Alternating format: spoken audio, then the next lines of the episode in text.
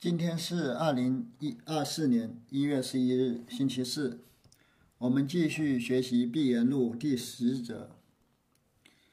第十则公案是木舟山鹤。垂世云：“那么那么不那么不那么。”意思就是这样这样不这样不这样。有的版本这第一句是“那么也不得，不那么也不得”。意思就是这样也不对，不这样也不对。若论战也，个个立在转处。在战争中，每个人都会占据一个能够转身的地方，在这个转身的地方，就是进可攻，退可守。所以道：若向上转去，值得释迦弥勒，文殊普贤，千圣万圣。天下宗师，普皆引气吞声，就是各个立在转处。下面是形容这个转处的啊。如果你占据了这样一个能够灵活转身的地方，你向上就可以大闹天宫，连天上的释迦牟尼、文殊菩萨、弥勒菩萨、普贤菩萨，就是天界的、仙界的千千万万圣人、历代的祖师。看到你都得忍气吞声，都奈何你不得。若向下转去，息机灭蒙，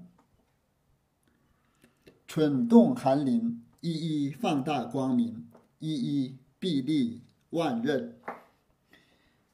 向上你可以大闹天宫，现在是向下，向下你也可以让那些卑微的生灵大放光彩，让那些飞虫。文蒙一切细小的生物，都大放光彩，像万丈悬崖那样巍然屹立。西鸡和灭蒙是同一种生物，都是指细小的虫子。就是下雨天的时候，你在路上，就是那些成群结队的那个扑面而来的那种小虫子。这这些小虫子可以叫做西鸡，也可以叫做灭蒙，都是同义词啊。这两个词，倘或不上不下。又做某身商量。既然向上和向下你都能自由自在，那么如果你处于不上不下的位置，那怎么办呢？有条攀条，无条攀立，试举看。如果有规矩、有戒律的话，你就按照戒律、按照规矩来做；如果没有规章制度、没有戒律，就沿袭古人的先例。有条盘条，就是按照规矩来，这就是成文法，就是按照法律条文来断案。无条判例，就是如果没有条文、没有规矩，那就是判例法，就是法官根据过去的判例来断案。试举看，我现在举示一则公案给大家看看。举木舟问声，近离什什么处？探干引草。木舟道明和尚问一位前来参访的僧人：“他问，你是从哪里来这里的？”人物克勤评论说：“这就是探竿引草，也就是说，这是在故意撩拨试探这个僧人。探竿引草，这就是那个捕鱼者的探捕鱼的方法，就是把鱼竿伸出去，再扔点草在水里，这样鱼儿就会聚集在那个草下面吃啊，就是钓鱼的一种方法。”在这里是试探撩拨的意思。申辩鹤，作家乘客，且莫诈名头，也改那么去。这位僧人没有直接回答木舟道明禅师的话，只是大喝一声。圆悟克勤禅师评论说：“这就是大宗师、大禅师的做派。作家乘客都是诈大宗师，就是真正的禅师的意思。”不知道他是不是冒充觉悟的人，莫且莫诈名头，就是莫莫非是那个假冒的吧？莫非是冒牌货吧？也敢那么去，居然知道采用这样的行为，名头就是指觉悟的人，诈名头就是冒充觉悟的人，也解那么去，就是他居然知道采用这样的手段。周云老身被辱一喝，献虎之机。挠人做魔。木舟道明禅师说：“哎呀，你真厉害呀！我被你喝了这一顿，我被你喝喝了一下。”袁乌克勤评论道：“这是给老虎下套子，陷虎之计，就是给老虎下陷阱。你捉弄这个僧人干什么？挠人，挠就是猴子，挠人就是捉弄人，把别人当成猴子耍，耍猴一样。有的版本版本这里是孟巴郎作某，意思就是木州道明禅师，你这么轻浮干什么呢？孟巴郎就是轻浮的人。”这就是说，那个僧人大喝一声之后，木州道明调侃似的说：“哎呀，好厉害呀！你这样，你这一喝把我吓傻了。”也可以说，木州道明这样调侃就是故意在捉弄这个僧人。也可以说，他这种调侃的行为很轻浮，就像孟巴郎一样吊儿郎当的。那个僧人听到木州禅师这这样说他之后，又喝一声，声又喝，看取头角，是则是，是则未是。只恐龙头蛇尾。这位僧人看到木州道明的回答，又大喝一声。圆悟克勤禅师评论道：“我看到这位僧人头上的龙角，看起来还真的像一条龙，但实际上并不是真龙，因为他的尾巴就是蛇的尾巴，它的蛇尾巴露出来了。意思就是说，你又来这一鹤，看起来跟第一鹤一样，像个久餐的大禅师。”但是其实你是个冒牌货，看起来很像，实际上不是。你的尾巴还是蛇尾巴，还没有完全变成龙。周云：三鹤四鹤后作某生，逆水之波未曾有一人出得头，入哪里去？木州道明禅师看到这个僧人第二次大喝之后，就问他：有本事你继续大喝呀？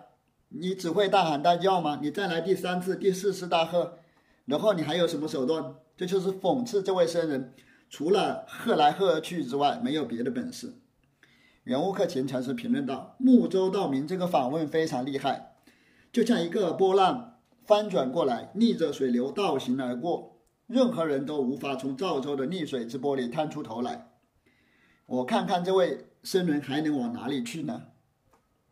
入哪里去？就是我看看这位僧人还有没有其他的招数，看他还能去哪里。”僧无语，果然摸索不着。这位僧人听了木州道明禅师的话，无言以对。圆悟克勤禅师说：“这位僧人果然摸索不着，不知道怎么回答。”周便打云：“若是木舟禁令而行，尽大地草木，悉斩为三段。”木舟道明禅师就拿棒子打这个僧人。圆悟克勤禅师评论道：“禁令而行，就是全体正令而行，就是完全用本分的方式做事，就是把禅师的本本色、禅禅师的风范都展现出来。如果木舟道师，如果木州道明禅师全体正令、本分而行，那么全世界所有的植物、所有的草木都要被木州道明禅师的疾风砍断，碎为三截。”这略虚头汗，放过一着，落在第二便打。木州道道明禅师打完这位僧人之后，还骂他，骂他说：“你这个装腔作势的家伙！”略虚就是窃取虚名，略虚头汗，略虚汉也可以称为略虚汉，意思就是窃取虚名的人，欺世盗名的人，也就是装腔作势、装神弄鬼的人。圆悟克勤禅师说。在关键之处，千万不能放过，哪怕放过一点点，也会落在第二级，落在二元对立里。放过一着，就是你把第一级给放过，就是把究竟的，就是说不用究竟，究竟之法接人，就落在第二级了，就落在二元对立里了。变打就是你就是立刻就打一棒，意思就是千万不要放过，要在关键，要在机锋。当下就要打他一棒子，你不要放过他，你放过就落在第二级了。放过一着，落在第二，还可以换一种理理解方法，就是木州道明禅师在那个僧人第一次大喝的时候就放过他，因为第一次还不无法判断他是不是真的，是不是真开悟还是冒牌货，就是第一次还勘验不出来，等到他第二次大喝大喝的时候才知道他是冒牌货，所以。落在第二，就是在第二次大喝的时候便打他，所以这有两种理解方法，又是有歧义。平唱，大凡服术宗教，须是有本分宗师眼目，有本分宗师作用。一般来说，扶持树立宗门的人，必须具有本分宗师的慧眼，也必须具有本分宗师的作为，具有本分宗师的手段。本分宗师意思就是真正的大宗师，就不是那种装模作样的禅师。木舟疾风如闪电相似。木舟道明禅师的疾风就跟闪电一样惊天动地，非常迅速，爱堪做主。木舟道明禅师遇到远道而来的禅师，他就喜欢去勘验人家，就喜欢去考察陌生的禅师，看他们修的如何，看他们的正量如何。做主，做主就是远道而来的游方僧，就是从其他地方到木州道明禅师寺院里参学的讲经的僧人，就是还是比较有学问的。做主还是。不是平常的那些没文化的人，还是有一定文化程度的僧人，就去看一眼他。寻常出一言半句，四个荆棘丛相似，左脚左脚手不得。木舟禅师平时说话虽然很简短，都是一言半句的，就像但是这些简短的话就像荆棘丛林一样，你没办法去摸索它，就是你手也不敢放上去，脚也不敢放上去，就是很刺人，就是左脚手不得。左手脚不得，都是一样的意思。他才见生来，便到县城公案放了三十棒。有时候他看见有僧人远道过来参学，就立刻对他说：“县城的一个公案来了，我饶你三十棒。”放了三十棒有两种理解，可以理解成我饶过你三十棒，就是我本该打你，但是我不打你，我这次饶了你。还可以理解放，还可以理解成我现在就打你三十棒。又见生云上座，生回首，周云淡板汉。有时候木舟道明禅师看到有僧人经过，就跟他打招呼说：“上座。”也就是说你好。那个僧人刚回头看他，他立刻就说：“白痴。”但板汉的意思，前面的光里面讲，就是扛着木板的人，就是无法转身、眼光偏狭的人，这是骂人的话。又是众云：“未有个入头处，须得个入头处。”既得个入头处，不得辜负老僧。有时候木舟道明禅师开始说，没有误入的人就必须找一个误入的方法。如果你已经误误入了，就已经觉悟了，就不要再辜负我了。木舟为人多如此，木舟道明禅师接引学人、帮助后学的手段，往往就是这样的。上面都是他接引后人的手段。这身也善雕琢，怎奈龙头蛇尾。这位提问的僧人，这位大喝的僧人，就是对着木舟道明禅师大喝的这位僧人，也是打磨锤炼的很好的人啊，就是程度很高的人。也就是说，这个僧人底子还不错，但是还没有彻底的觉悟。从他的头上来看，似乎像是一条龙，还有龙角呢。但是很快尾巴就露出来了，还是不是一个货真价实的禅师。当时若不是木舟，也被他祸乱一场。如果不是木州道明禅师这样的大宗师，如果是其他人不具眼的禅师，就会被这位僧人忽悠了，就会被他的假把式迷惑了，就会误以为这位僧人是个真正的悟道者，因为他还会喝呢，喝了两次，一般的人就被他欺骗了，觉得他开悟了。但是木州禅师他能勘验出来，只如他问近离什么处，僧便喝，提到他亦作某僧。木舟和尚问这个僧人：“你是从哪里来的？”这个僧人便大喝一声：“请大家说说。”这个僧人不回答木舟禅师的问题，只是大喝一声：“他这是什么意思？”这老汉也不忙，缓缓地向他道：“老僧被汝一喝。”木舟道明和尚也不慌不忙，他从容淡定地说：“哎呀，我被你喝了一下，我被你这样一呵斥，我都吓傻了。”哼，故意调侃他。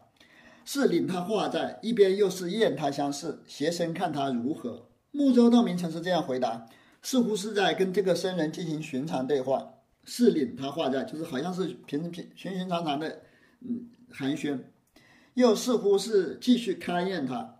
接着木舟禅道明禅师侧着身子，斜眼看他下一步该如何行动。这声又喝，是则是，是则未是，被这老汉圈却鼻孔来也。接着，这位僧人又大喝一声，看起来像个大禅师一样，其实并不是货真价实的，一下子就败露了。这位僧人被木州道明和尚牵着鼻子溜了一圈，遂问云：“三喝四喝后作某声。”木州道明和尚看到这位僧人再次大喝之后，就问他：“你这样喝下去，接着继续喝第三次、第四次，一直这样无穷无尽的喊下去，你想干什么？”这僧果然无语。这个僧人听了木州道明禅师的话，果然他没有办法回答了，哑口无言，不知道如何作答。周便打云：“这略虚头汉。”木州道明禅师就拿着棒子打他，骂他说：“你这个冒牌货！”验人端敌处，下口便知音。端敌就是究竟底细，也就是说，真正的高手在勘验别人底细的时候，只要别人一开口，就知道他是不是懂禅的人。可惜许这生无无语，惹得穆州道略虚头汗。很可惜，这个僧人最后哑口无言。这样一来，穆州道明禅师只能称他为冒牌货。若是诸人被穆州道三喝四喝后做某身，合作某身只对，免得他到略虚头汗。如果你们在现场的话，穆州禅师问你这样没完没了的喝下去，第三次、第四次一直这样下去，到底想干什么？木州禅师这样问的时候，如果你们在现场，你们是怎么回答呢？你们能怎么回答呢？你们怎么回答才能避免被他称作冒牌货呢？也就是说，真正的禅宗大师应该如何回答木州禅师这句话呢？这里若是时存亡，别修旧，脚踏实地汉，谁管三喝四喝后做某生？如果在这个地方你是个聪明人，你是个明眼人，能够鉴别生与死，能够鉴别对与错，能够脚踏实地，怎么会去理会木州禅师这句话呢？怎么会？怎么还会去管他？说三喝四喝后做谋生呢？就是根本不会理睬他，不会在意这句话的。只为这身无语，被这老汉便巨款结案。只是这位僧人被木州和尚这样一问之后，哑口无言，他就没话说了。所以木州和尚就根据案情了结了这个官司，对这个案子做出了终审判决，就是说这略虚头汉。就说你这个冒牌货，听取雪窦送出，我们来看看雪窦禅师是怎么送出这则公案的。送两鹤于三鹤，雷声浩大，雨点全无，自古至今还有人那么。雪窦禅师送到，这位僧人喝了一次又一次，喝了第二次之后，木州道明禅师说：“老汉被这一喝，也就是三喝，就是加上木州道明禅师。”说的话啊，木州道明禅师也说老汉被这一喝，一共他们说了三个喝字。那个僧人说了两个，木州道明禅师说了一个。游客经禅师评论说，这个僧人的喝声很大，就像雷鸣一样响亮。最后只是打雷，没有下雨，也就是说最后他是哑口无言，无言以对。就说从古至今很少有看到有人具有这样的行为。作者之机变，若不是作家怎验得？只恐不那么。作者就是禅宗大师，行家好手。也就是说，雪道禅师说，真正的宗师才懂懂得机锋的变化。作者之机变，圆悟克勤禅师评论说，如果不是大宗师，如何能勘验出这位僧人的真伪呢？就恐怕这位僧人不是这么回事，恐怕他是个冒牌货。只恐不那么，就是恐怕只是恐怕他是假的，不不是真禅师。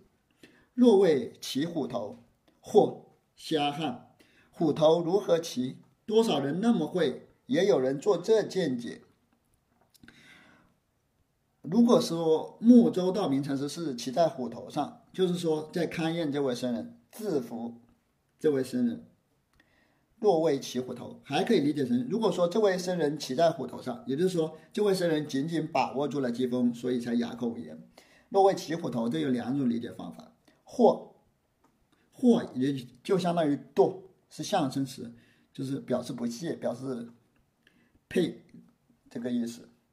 袁悟克经说呸，这样理解就是瞎汉。老虎的头怎么骑上去呢？很多人都这样理解，居然有人产生这样的见解。多多少人那么会，也有人做这见解，就是说很多人居然这样去理解。二句成瞎汉。轻言出清口，何止两个？自领出去。雪道禅师说，如果说木舟禅师是在勘验这个僧人，那么这两个人都是瞎汉。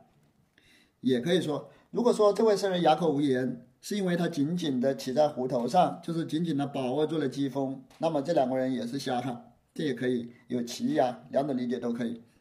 袁悟克勤评论说：“你跟瞎子很亲近，才能说出这样体贴的话，轻言出亲口，就是亲戚的话。”亲戚才能说出这种话，就是一丘之貉的意思。何止是两个瞎子，恐怕雪道禅师你自己也是瞎子吧？你说别人是瞎子，你自己恐怕也是瞎子。你说这样的话，你心里应该有点数，自己领棒退一下吧，来挨我几棒，你下去吧。袁悟克勤禅师的意思是，雪道禅师你还在这里琢磨谁是瞎汉，你也该挨打了。谁瞎汉？教谁辩？赖有幕后剧。几乎赚煞天下人。雪道禅师问：“到底谁是瞎汉？是这个僧人是瞎汉，还是木州道明禅师是瞎汉？”袁悟克勤禅师评论说：“这个谁能分辨得清楚呢？就是说谁是瞎汉根本分不清楚。幸亏最后一句雪道禅师根本没摸到，不然他就骗到了天下的人，不然他就骗到了全世界的人。就是说，幸亏最后一句雪道成师根本上没有说出来。”因为最后一句根本说不出来，如果说出来了才能骗到天下人，没有说出来就骗不到天下人了。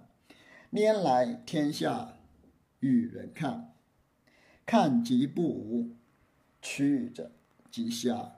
舍离若左眼看，则两手剖空。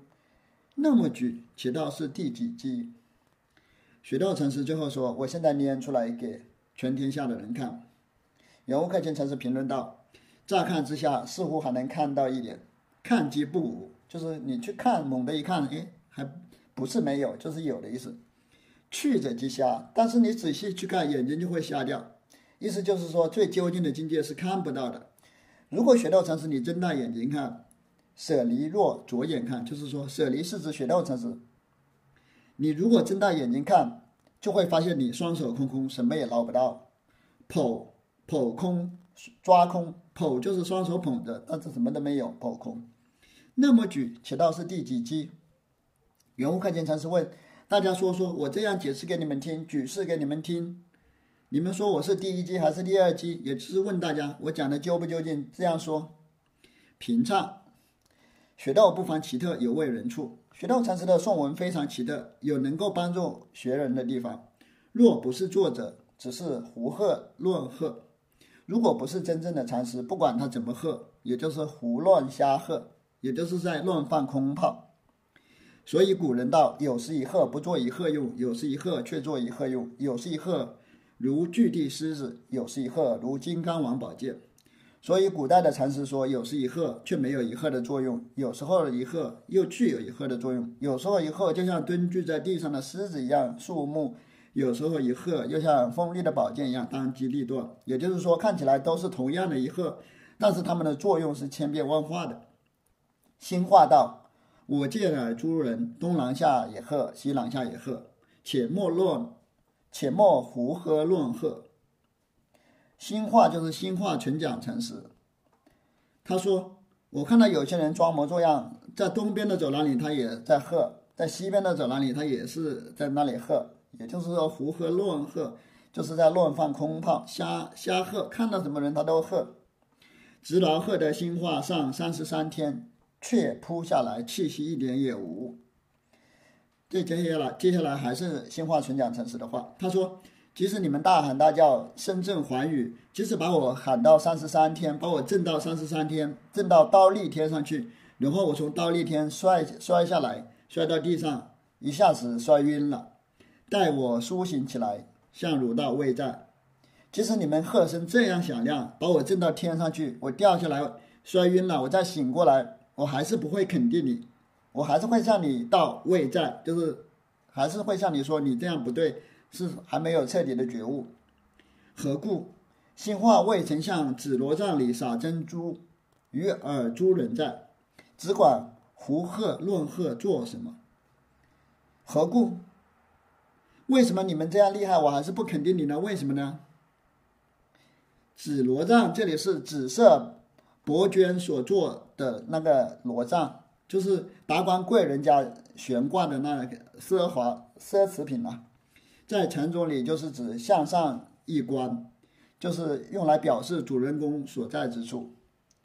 没有向紫罗帐里撒珍珠，意思就是说没有获得禅法的真传，没有获得禅法的精髓。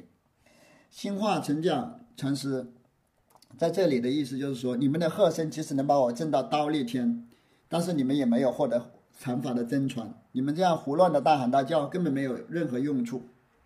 临记道：“我闻汝等总学我鹤，我且问：尔东堂有生出，西堂有生出。”两个齐下鹤，哪个是宾，哪个是主？呃，若分宾主不得，以后不得学老生。灵寂一玄禅师说：“我听说你们这些人经常模仿我这一鹤，我现在问问大家，如果有两位僧人，一位从东堂出来，一位从西堂出来，他们同时大喝一声，你们说说哪个是宾，哪个是主？也就是说，你们说哪个是明眼人，哪个是瞎眼人？你们如果分不清，以后就不要再模仿我了。”所以雪窦送道，作者之机变。因此，雪窦禅师在颂文里说：“真正的大宗师才知道机锋的变化之处。这身虽被木舟收，他却有时机变处。这身就是这个僧人，这个大喝的僧人，虽然最后被木舟道明禅师制服，但是他却是懂得机锋变化的人。且到什么处是这身时机变处？大家说说，我为什么说这个僧人懂得木舟机锋的变化呢？”从哪里可以看出他懂得木舟机锋的变化呢？视为骑虎头。其实这位僧人最后哑口无言，是因为他骑在老虎头上，也就是说他牢牢把握住了机锋的关键所在。入门智禅师点这僧云：识法者惧。入门智禅师点评这位僧人说：懂得禅法的人是有所畏惧的。他是赞赏这位僧人哑口无言了，最后什么话都没说。但是木舟智禅师还是很赞赏他这种沉默不言的那种作为，意思就是说，这位禅师是真正懂禅法的人，不会一直没完没了的喝下去，只是喝了两次就是沉默不言，因为他是懂得禅法的人，他有所畏惧，所以最后不说话。